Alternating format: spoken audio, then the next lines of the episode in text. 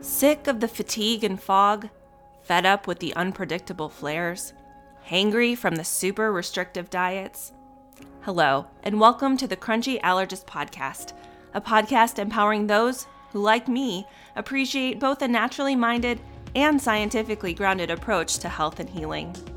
Hi, I'm your host, Dr. Kara Wada, quadruple board certified pediatric and adult allergy immunology and lifestyle medicine physician, Sjogren's patient, and life coach. My recipe for success combines anti inflammatory lifestyle, trusting therapeutic relationships, modern medicine, and mindset to harness our body's ability to heal. Now, although I might be a physician, I'm not your physician, and this podcast is for educational purposes only. Welcome back, everyone, to this week's episode of the Crunchy Allergist Podcast. I am absolutely thrilled to have Dr. B with us, Dr. Will Bulsiewicz, who is an award winning gastroenterologist. He is internationally recognized for gut health and his expertise in gut health. And he has two New York Times best-selling books, The Fiber Fueled and The Fiber Fueled Cookbook, which is so much more than a cookbook. He also sits on scientific advisory boards. He has written dozens of academic articles that are published in peer reviewed scientific journals. He's giving presentations all over the world and has presented to Congress and the USDA.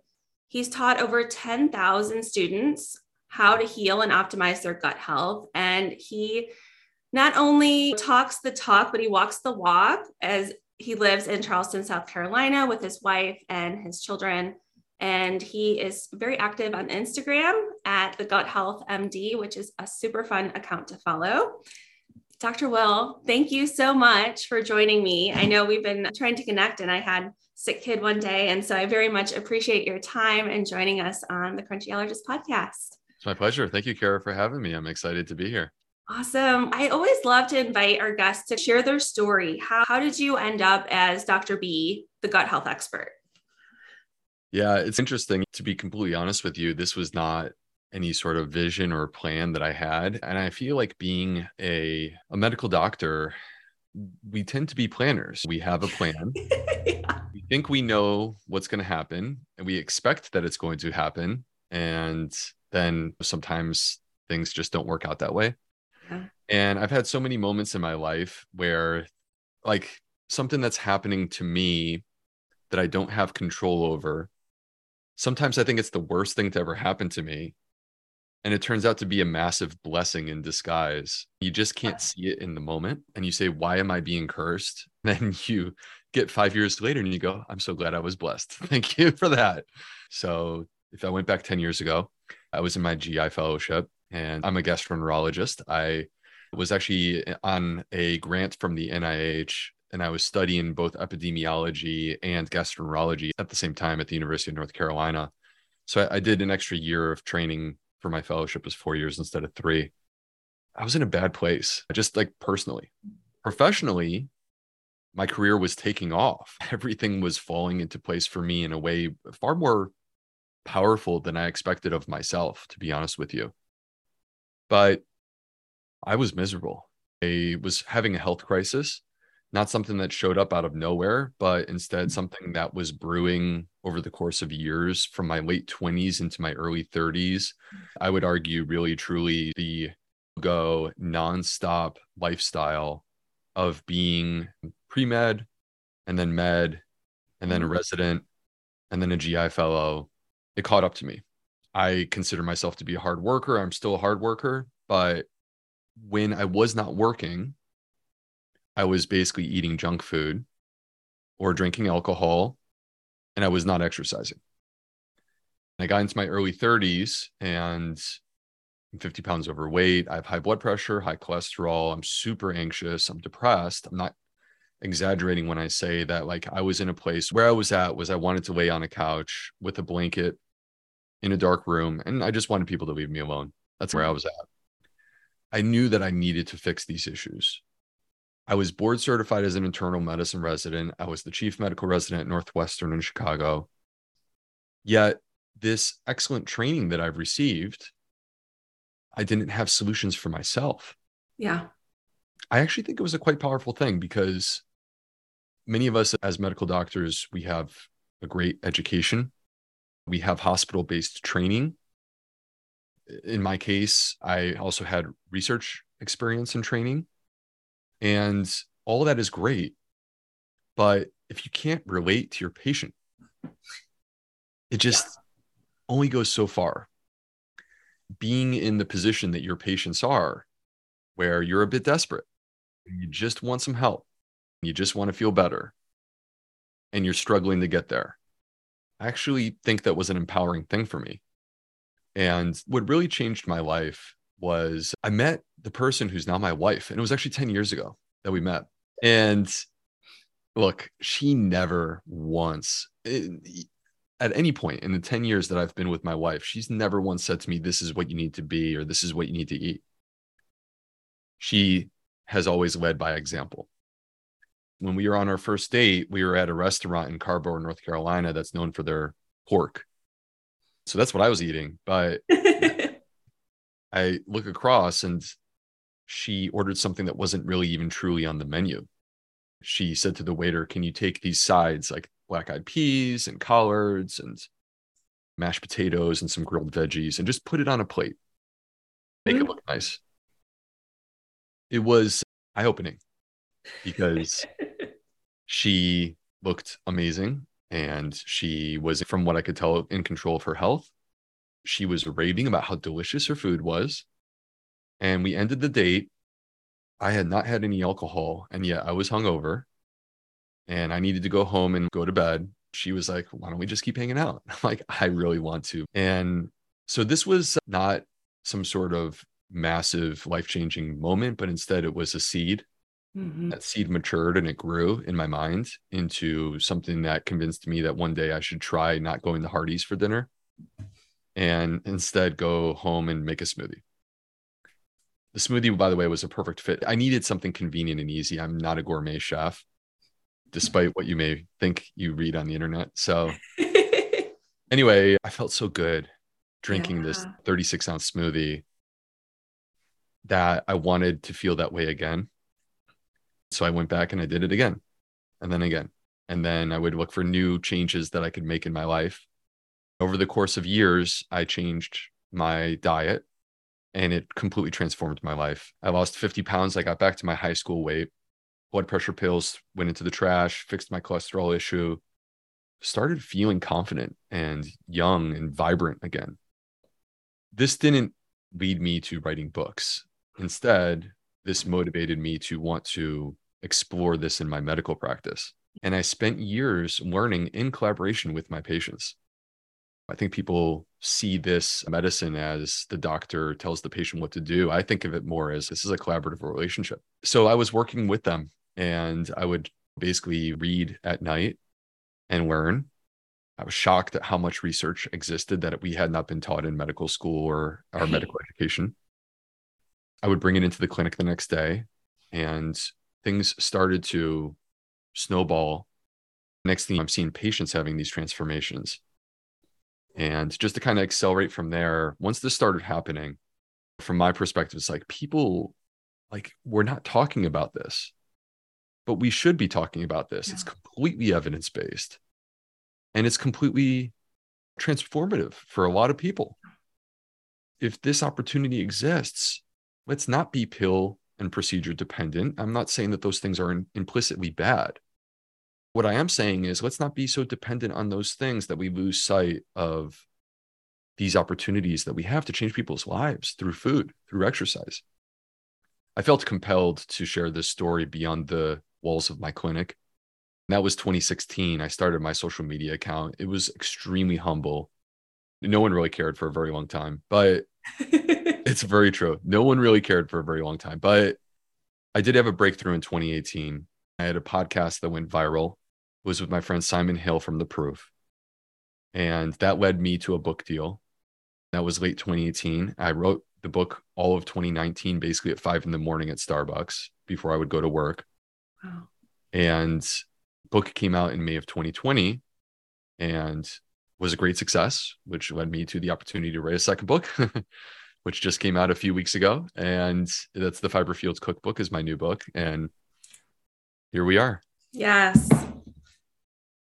Thank you so much for sharing that. I have to say, I know we haven't really talked much before, but I had a similar experience with, I ended up being diagnosed with Sjogren's a few years ago and really saw dramatic benefits from lifestyle changes. I think sometimes it's so easy to get our heads wrapped up, especially growing up in the generation we grew up in and like this diet culture of on again, off again. But these small changes add up over time and really can make a huge difference. I'm just amazed at seeing how much, and you probably too, but like over the last couple years, how much we are seeing emerging in the medical evidence as well, with kind of the role of the microbiome in every aspect, it seems like, of our health. I think we're just getting started. Yeah. Laboratory techniques were absent prior to roughly 2006. And it took us a lot of time just to understand what we were even looking at. We're finally starting to get into the phase of attempting to manipulate. That is very exciting because I think that's when we started to step into this is more than just, hey, what do we see? This is now, hey, how can we use this to help us? I'm anxious and like ready to be there, especially with in the clinic. I see so many folks, certainly with concern for food allergy, that turn out to be intolerances. So that's a pretty good portion of my clinical experience. But I also see a lot of folks with eosinophilic esophagitis and all of these other conditions that we really didn't see. We didn't really know about them until maybe 30 years ago. We've just seen them increase along with celiac, along with all of these different things. And so to be able to know better what we're seeing and also then help these folks have a much better quality of life, I think is pretty good incentive to keep on chugging away. yeah, I also think that people interpret in their own way this rising incidence of these allergic and autoimmune diseases. People yeah. have different ways that they interpret that. Some people will say this is like a testing thing. I don't believe that's actually true. The reason why I say that is that many people who have eosinophilic esophagitis, so for the listeners at home, what we're referring to is an allergic disease. Allergy means that your immune system is reacting to some foreign thing, something foreign to your body. Could be pollen if you have seasonal allergies, could be pet dander if it's a pet allergy. In this case, it's food. The immune cells, which are called eosinophils, they show up in the esophagus this is more than just eosinophils showing up in the esophagus. This causes people to have difficulty with swallowing, and it can get severe to the point that I've had some patients that they uh-huh. almost ignore. They get tight to the point that they can't swallow hardly anything other than their own saliva. So it's almost like when we're talking about cancer, and people will say, mm-hmm. "Is it just a detection bias?" I'm like, "No, uh, nope," because it's cancer, and yeah. at some point it will make itself very clear that it's there to me, the, the same is very much true with eosinophilic esophagitis, which is that if you have eosinophilic esophagitis and it's untreated, at some point it comes to a tipping point where it becomes mm-hmm. very clear that it's there. I think these conditions are rapidly on the rise and also very much tied to industrial society or the Western world, mm-hmm. where if you track these in third world countries as they become first world countries, they increase substantially in a very short period of time 10, 20, 30 years. Yeah, it's it's amazing even looking and talking with different patients. I'm in a college towns and there's a fair bit of like international presence folks coming from all over. You'll see sometimes first or second generation families. You can see sometimes then the progression or the development of this across just one generation, which is really humbling. These changes are moving much faster than like our genetics would anticipate seeing. That's where we're talking about this idea that it is our modern way of living that, in all likelihood, is really strongly implicated in this increase. Yeah, totally. So, as we're thinking about trying to make some of these these switches to a more fiber fueled lifestyle, do you have any tips for someone who's just getting started? Of course. Yeah, I do. Yeah. So, when we talk about the gut microbiome in general, we're talking about this invisible community of microorganisms that, frankly, we ignored and dismissed because we didn't have the appropriate testing available to us until 2006, as I mentioned earlier. There's 38 trillion of them living inside of our colon. All right, 38 trillion. This is an insane number. If we were to take the number of stars in the sky in our galaxy, it would be 380 galaxies full of stars living inside of your colon, literally right now. and there is, they're as alive as you and I are. They have unique skill sets, they have personalities, they have certain friends or cohorts that they hang out with, they have different dietary preferences. And they are there with a purpose. They're not just something where like they're aimlessly there. They're not there to take from us like a parasite, but instead they're actually integrated into our physiology. You find that they're intertwined with digestion, our immune system, our metabolism, our hormones, our mood, our brain health, our energy levels. So the first two of those, digestion and the immune system, those are very relevant because that the digestion is my career and the immune system is your career. That's what we do. We find the microbiome is at the intersection of both of these things. So as a quick example of like how they're intertwined, digestion and the immune system, when we consume our food, that food ultimately will come into contact with these microbes but a very large part of most of the food that we consume is going to be digested within our small intestine before it ever gets to the colon.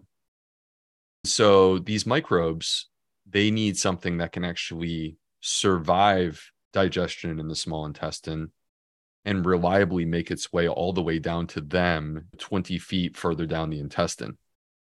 And as it turns out, their preferred food is dietary fiber fiber is a part of all plants. So whether you eat the plant or you don't eat the plant, every single plant in the entire planet has fiber as a part of it.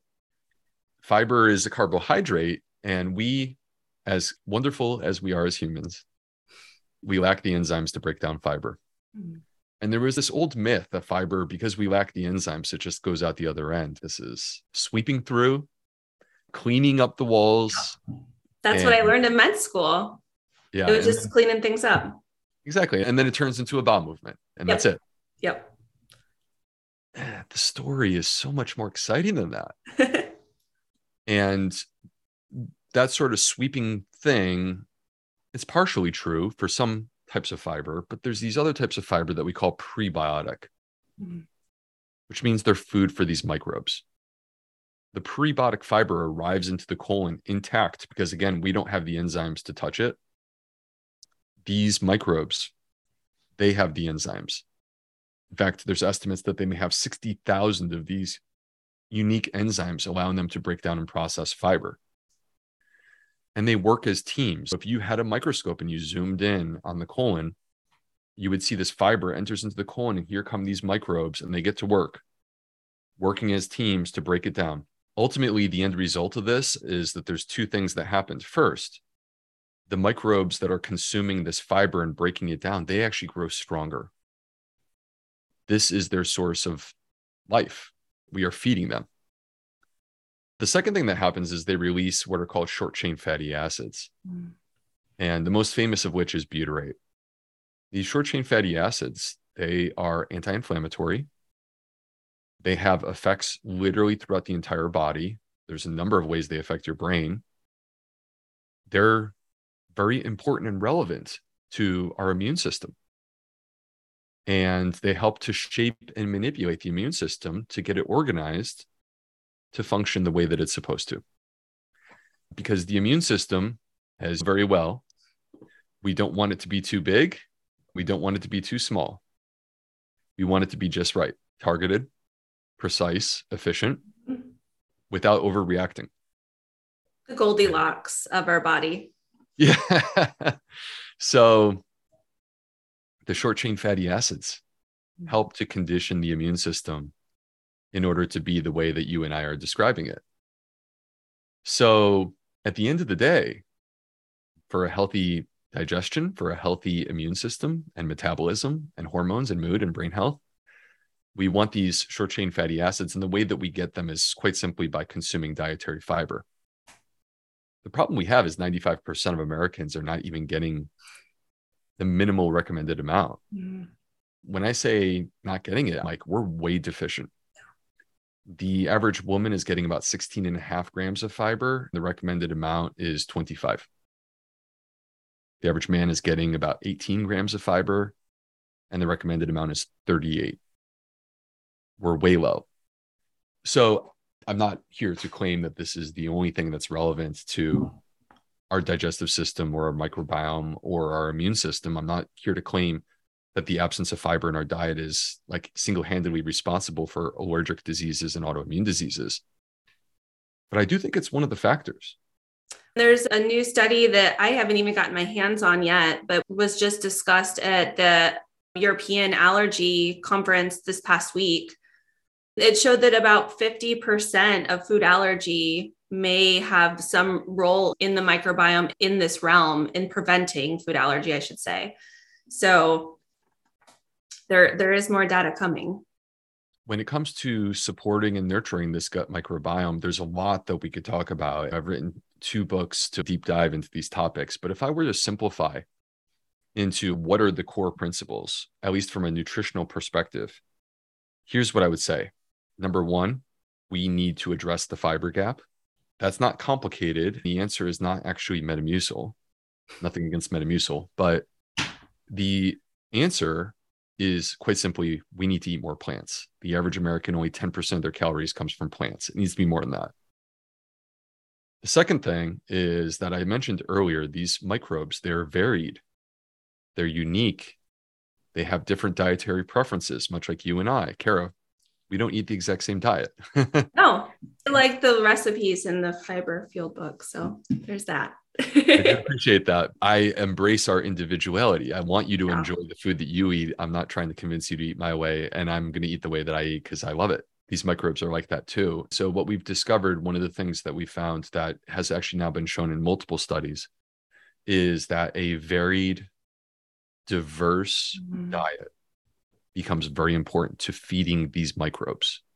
It was first most powerfully shown in the American Gut Project, which is actually an international study, more than 11,000 people who submitted their microbiome specimen along with diet and lifestyle information. What they found in that study is that the people with the healthiest guts were the ones eating at least 30 varieties of plants per week.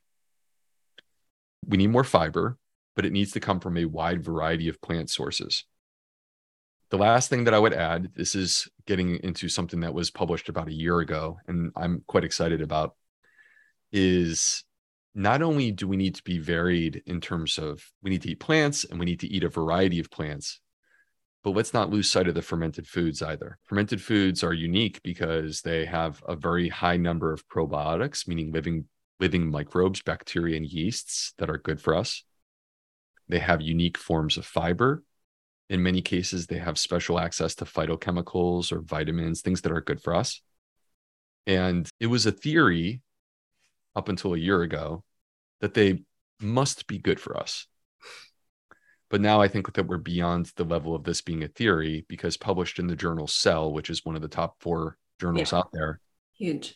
Justin Sonnenberg and Christopher Gardner from Stanford University found in an interventional trial that adding daily consumption of fermented food increases the diversity within the microbiome and reduces measures of inflammation.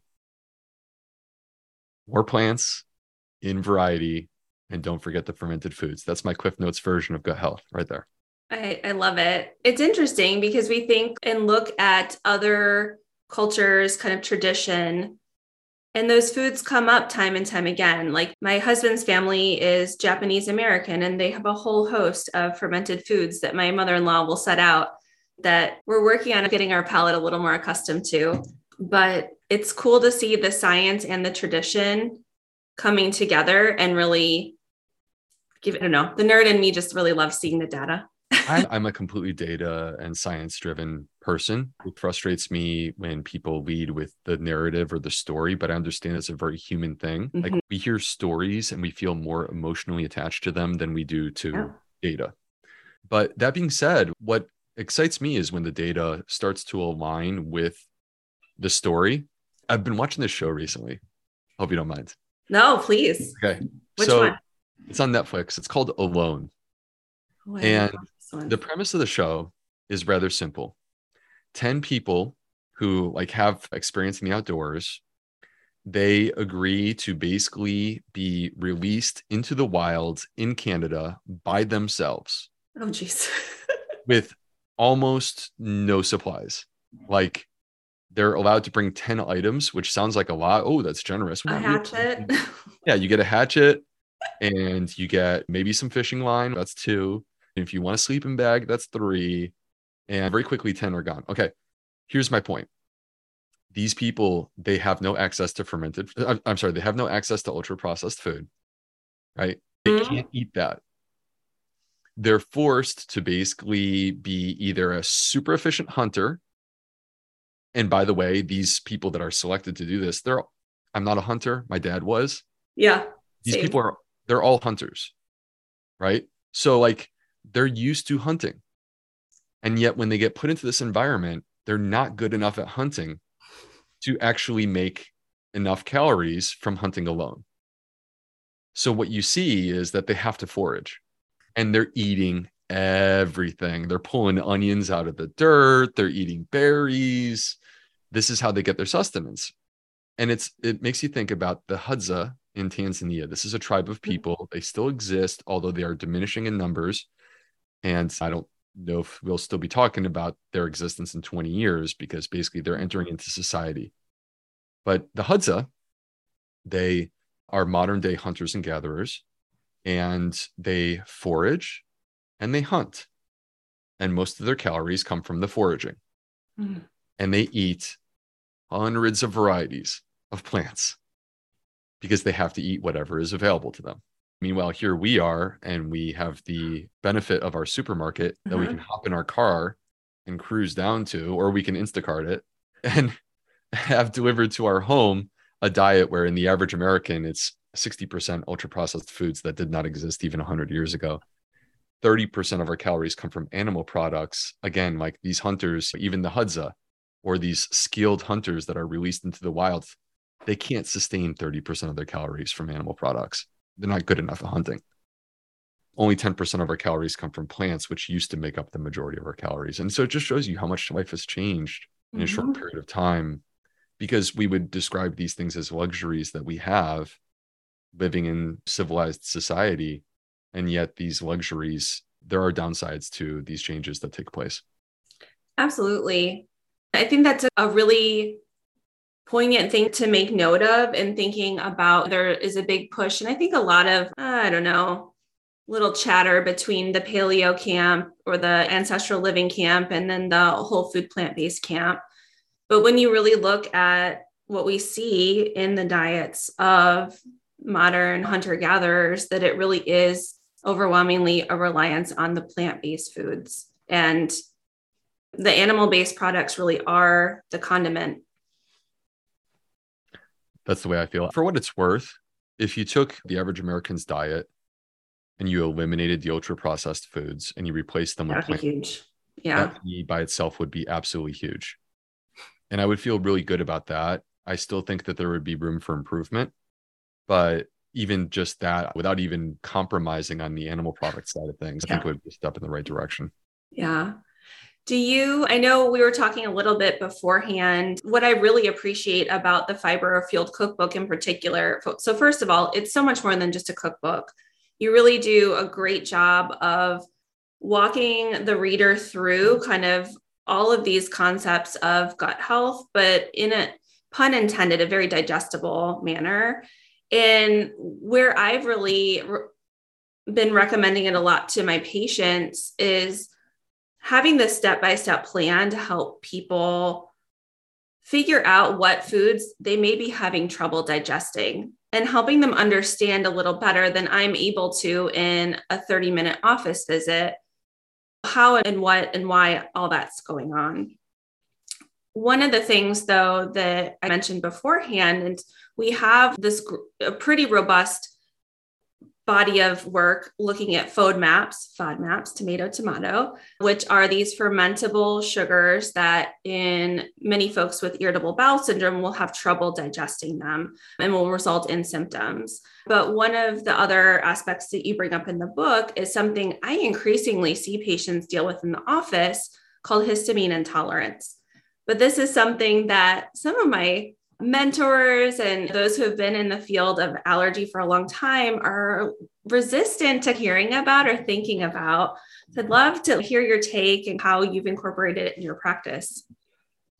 Yeah, so let's first let's separate out the acceptance of medical doctors on new ideas. Yeah. Let's separate that out for a moment and first talk mm-hmm. about histamine intolerance and what is being discussed in the medical literature on this topic, which is not something that I invented. if it were something that I invented, I wouldn't write a book about it because I believe in allowing the evidence to lead and guide. This chapter in my book has 90 references that anyone is free to read. You don't have to buy my book, by the way. I make it as easy as you can possibly have it, which on is your site. Yeah, it's yeah. on my website. And I've even included the links. If you want these 90 references, you don't even have to buy my book. Just click the button. I can't make it any easier for you. Histamine intolerance, it's a real challenge. It's a real challenge to the structure of how we do things. But the problem that exists, Kara, is that there's a lot that we don't know. Much of what we do know, we know because we created a test that allows us to measure something. In the absence of a test, there will always be skepticism.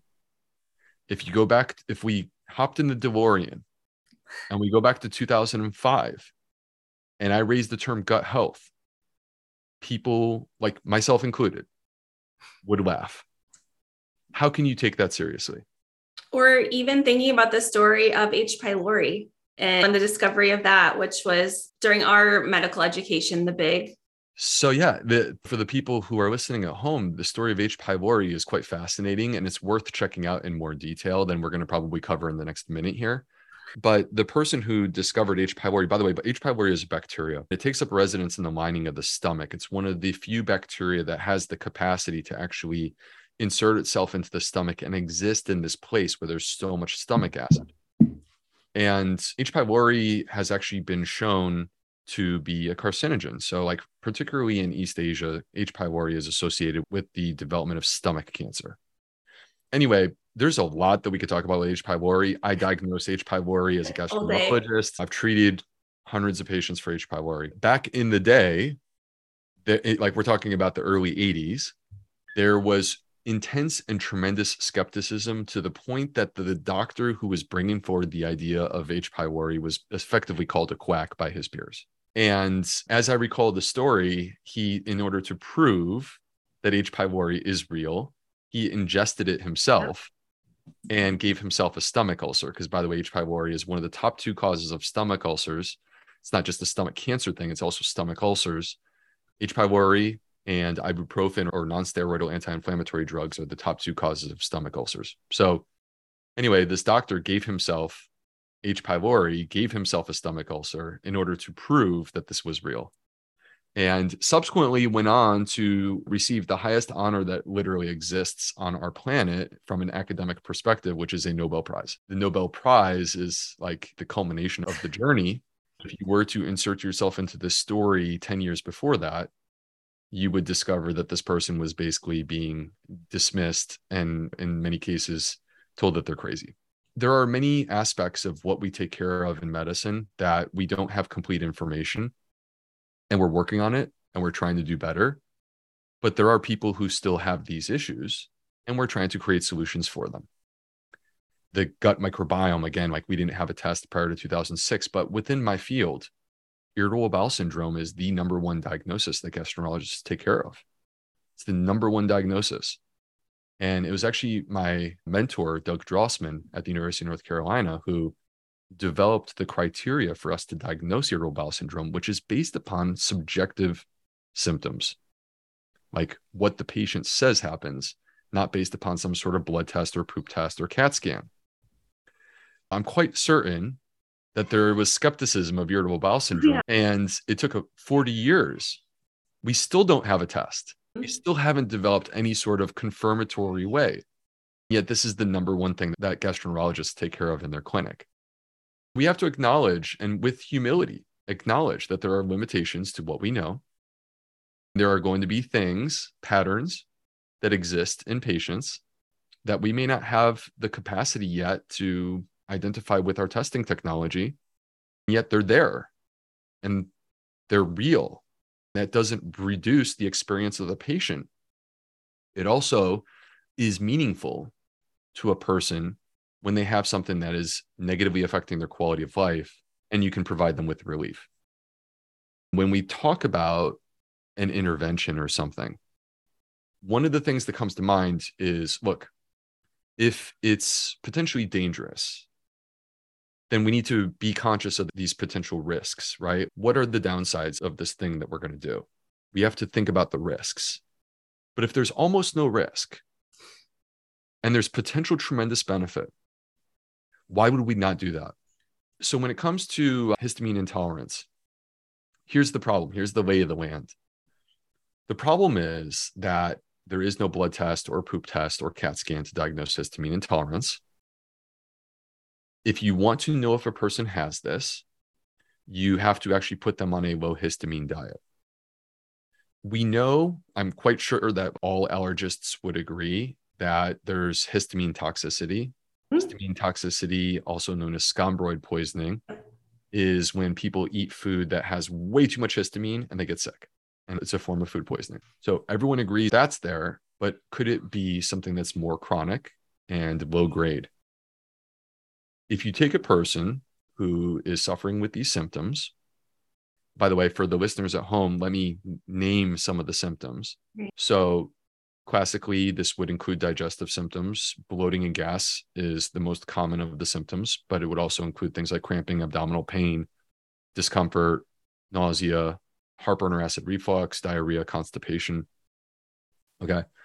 But it could also be things outside of the digestive system. So it could be headache or migraines or runny nose, allergy, seasonal allergy type issues, sinus issues, chronic sinusitis.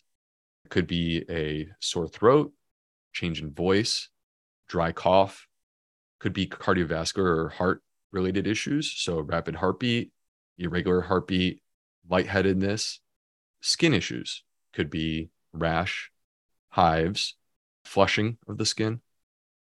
And then there's these nondescript symptoms that doctors tend to dismiss because we don't know what to do about it. But the patient is suffering and they're just, they just want to be heard. And that includes things like fatigue or insomnia, brain fog, things like this. Okay. So if you have two of these symptoms, it doesn't mean that you have histamine intolerance. And nor would I say that histamine intolerance is the most likely diagnosis for the majority of people. But if you are someone who has turned over a lot of stones and have worked with your doctor and you haven't really come to any sort of solution, and yet you continue to have these issues, you eat a meal, it causes bloating and a runny nose and a headache or hives. Okay, there's something going on there. you don't deserve those symptoms and you do deserve a solution. If you go on a low histamine diet and you do this for two weeks and it completely transforms your life, I frankly don't care what other doctors say because at the end of the day, this is not a high risk proposition. I could see the argument of placebo effect, except is the placebo effect making a person's headache and runny nose and hives go away? I don't know about that. But the point at the end of the day is that if it makes people feel better, then we are taking a step in the right direction. Ultimately, my goal with people who do this, you implement the low histamine diet, you do it for a brief period of time. You identify whether or not this helps you and makes you feel better. If it does help you and make, makes you feel better, you don't stick on this diet. You don't stay in a restrictive dietary pattern. You take steps, which I describe in the book, to open your diet back up. Mm-hmm. That's a process that you work through, and it doesn't happen instantaneously. But ultimately, you get back to a place where you are eating a wide variety of foods without those restrictive patterns. It just takes time to get there. So I'd be curious what you think about all that, Kara. This is what I see and talk with patients about every day in and i think part of it i'll sometimes share with them kind of my experience because i went full blown autoimmune protocol at one point because i was so desperate for relief i had actually developed an acute hepatitis and it was pretty scary. Um, I ended up in this like this restrictive mindset of fearing food. So that's the other part that I so appreciate is really this you're through your writing, through your work, through everything, it's always with this thought of getting the diet to be the most diverse diet possible, because that's what the science says is most helpful. So, from my personal experiences, but also seeing through all of my patients, not all, but a good portion, um, it is easy to get into this restrictive mode and then we have other tools out there, which I know we feel similarly about, like food sensitivity testing, which just gets people all sorts of confused and takes money out of their wallets without any meaningful information being gathered from it. I feel like these are such complex issues because if the problem exists within the gut microbiome, the issue that we have there is that to date, we have not demonstrated the ability to do quite simply a microbiome test that is adequately reliable to tell us the existence of a problem. So, for example, dogs can actually smell colon cancer. Dogs have the ability, it's more than 95%. It's either 97 or 99% accuracy. Dogs can actually smell whether or not a person has colon cancer. All right. But we don't have a poop test yet that's that accurate for colon cancer, which is why we have to keep doing colonoscopies. But I do believe that at some point we will get there. The issue is that the microbiome is so complicated and dynamically changing and evolving that it may not just be one pattern. There may be multiple different types of patterns that can exist in different types of people. So I think that if this problem with food intolerances and food allergies initiates in the microbiome, which it is my suspicion that it does, if it initiates in that place, we may 20 years from now be talking about a test that allows us to know exactly what to do with, you know, oh, your microbiome says eat this, not that. I don't believe that we're actually there when it comes to food allergies and food intolerances. And I should mention that I'm the US medical director for a company called Zoe, and we're a personalized mm-hmm. nutrition company. And it's a bit of a different thing because we're not telling you what to eat based upon food intolerances or food allergies.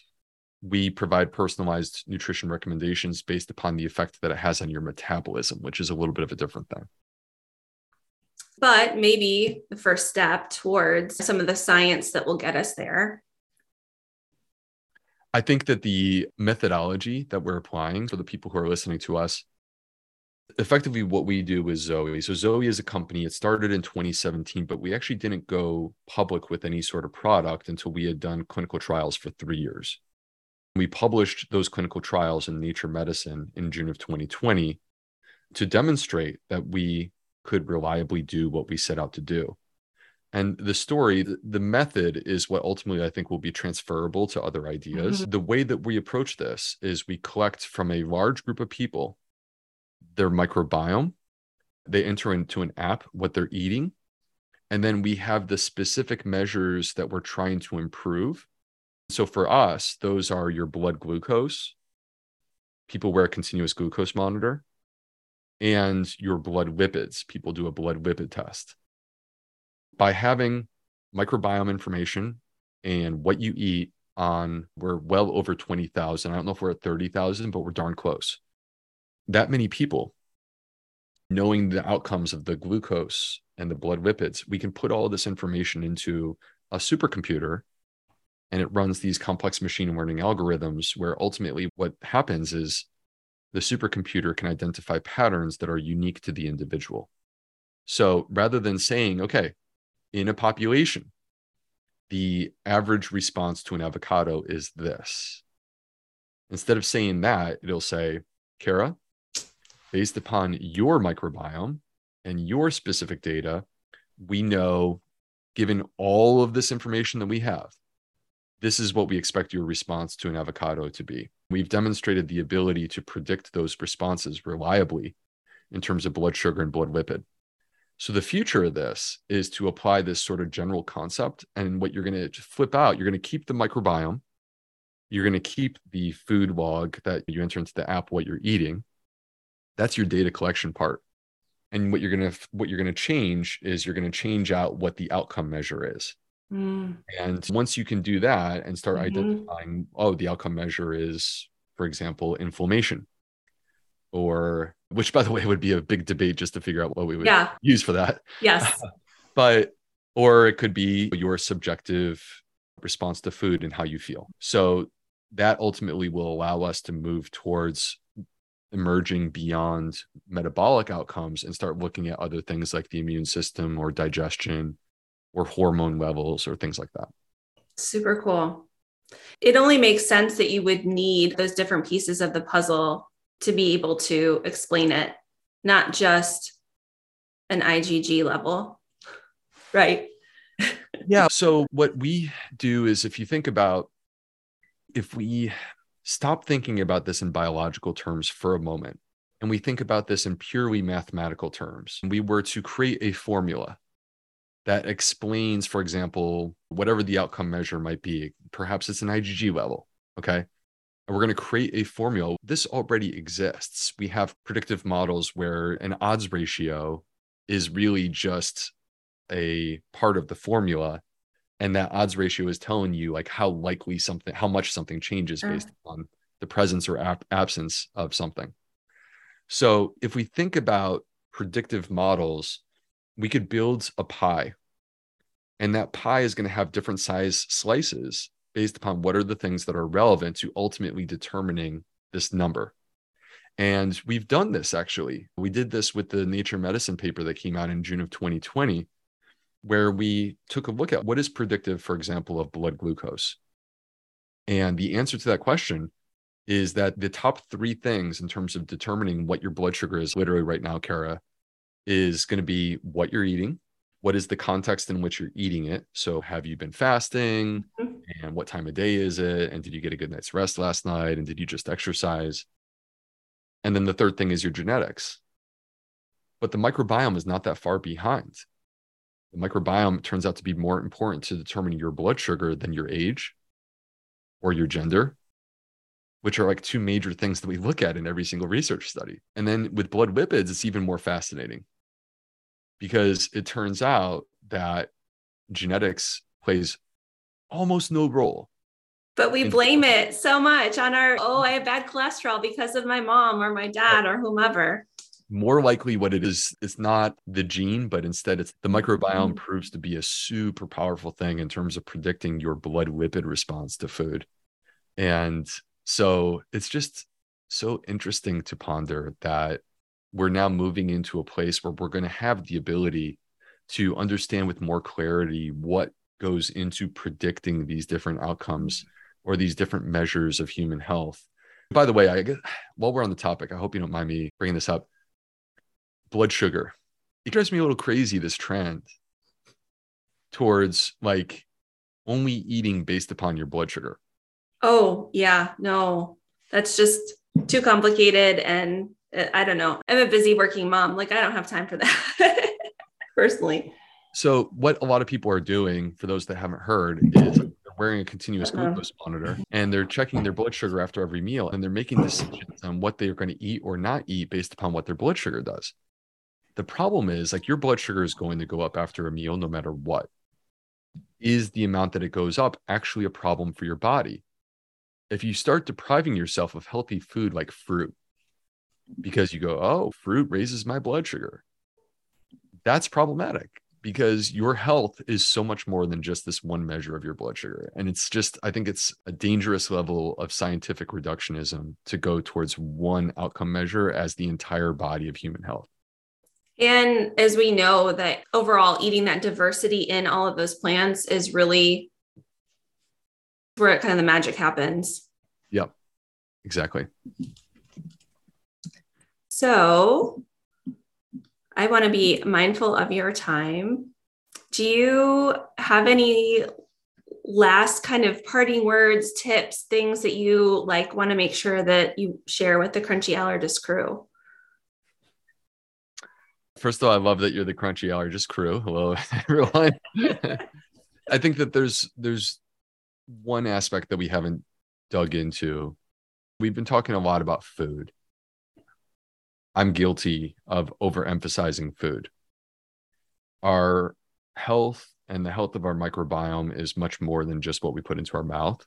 Mm-hmm. It is affected by whether or not we get sleep, good, restful sleep, sleep that is in alignment with the way that our circadian rhythm works, is affected by exercise, but it's also affected by our mood and how we feel.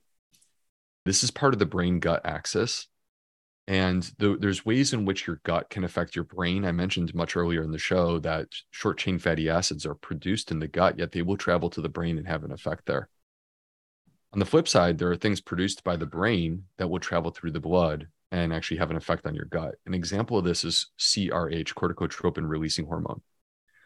And what I'm describing here in simple terms is you have a scenario where you're a little stressed out. So, like, you're going to go give a speech publicly, and that makes people nervous.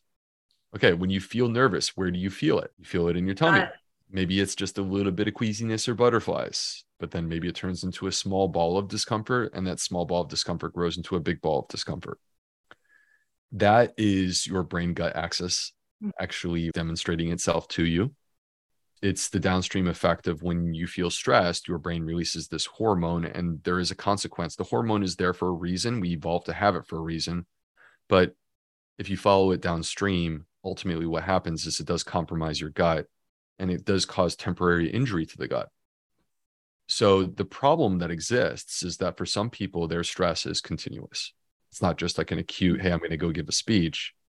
It's more, hey, this is my day in and day out life. And it can be something that you may be conscious of, like I'm in a bad relationship, or I have someone that I'm taking care of, or I don't like my job. Or it could be something that you're not conscious of. There's something that was traumatizing to you and it was years ago. And you feel like you've dealt with it and pushed it away. You really don't have an interest in revisiting that. But what if it's still weighing on you and causing unrest?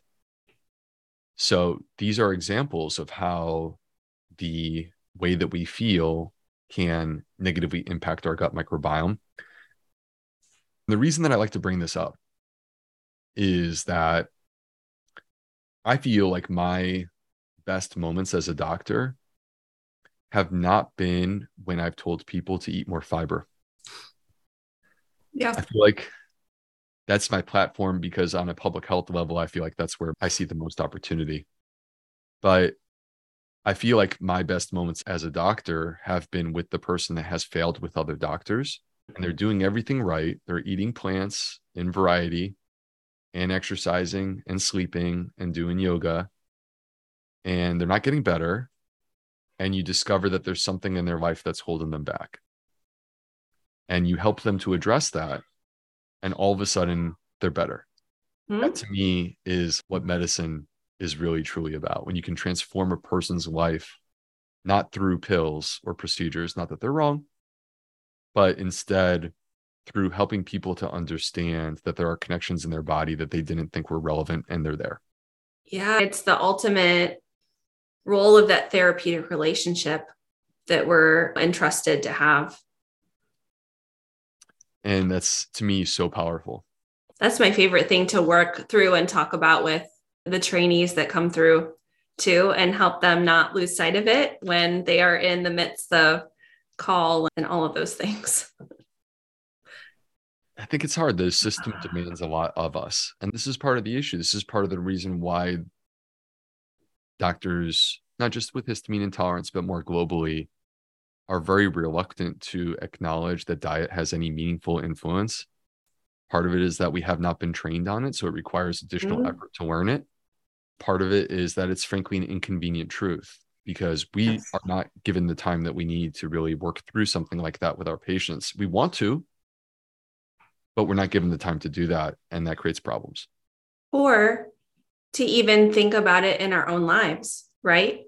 It's one of those ultimate things where, you know, for our family, it, it really took this huge health crisis to have the wake up call that we were living in survival mode all the time, getting takeout, all those things. And really re-centering ourselves on what our family's priorities were obviously I can relate to that given my story in the beginning. Mm-hmm. The number one cause of death among cardiologists is heart disease. It just it goes to show you that we clearly have room to improve, I think, in terms of our approaches and mm-hmm. prevention.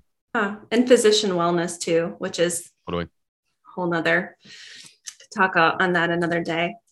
Thank you so much, Dr. B. I really appreciate your time, your energy, all of your expertise. I really, the Fiber Fueled Cookbook is where it's at. It is a great resource and you can pick it up wherever you buy books. And then check out the Gut Health MD on Instagram. And then remind me your website, theplantfedgut.com. Is that right? That's correct. My website is theplantfedgut.com. I have an email list that people really seem to enjoy when there's new research that comes out. I like to send awesome. an email to my list because it allows me to really unpack stuff in a way that's quite challenging to do on social media. I need to make sure I have that whitelisted because I hate how email sometimes will shift things over. Thank you so much. Okay, friend, I hope you enjoyed this episode and we'll catch you next week. If you liked today's show, I would love for you to download my free Five Foods You Don't Need to Fear. Hop over to www.crunchyallergist.com or the link in our show notes. And if you're ready to join me in reimagining what life with autoimmunity and allergies can look like, it's time for you to step into Air Squared, where Jen and I give you all the tools, training, and support you need to help you realize your goals while redefining your anti inflammatory lifestyle. In Air Squared, you'll get weekly life and nutrition coaching so you are never lost or stuck in confusion, whether you're new to an anti inflammatory lifestyle or ready to take things to the next level. This is a premier coaching program for the busy professional who is looking to ditch diet culture and learn how to become their own best friend. Visit www.crunchyallergist.com to learn more.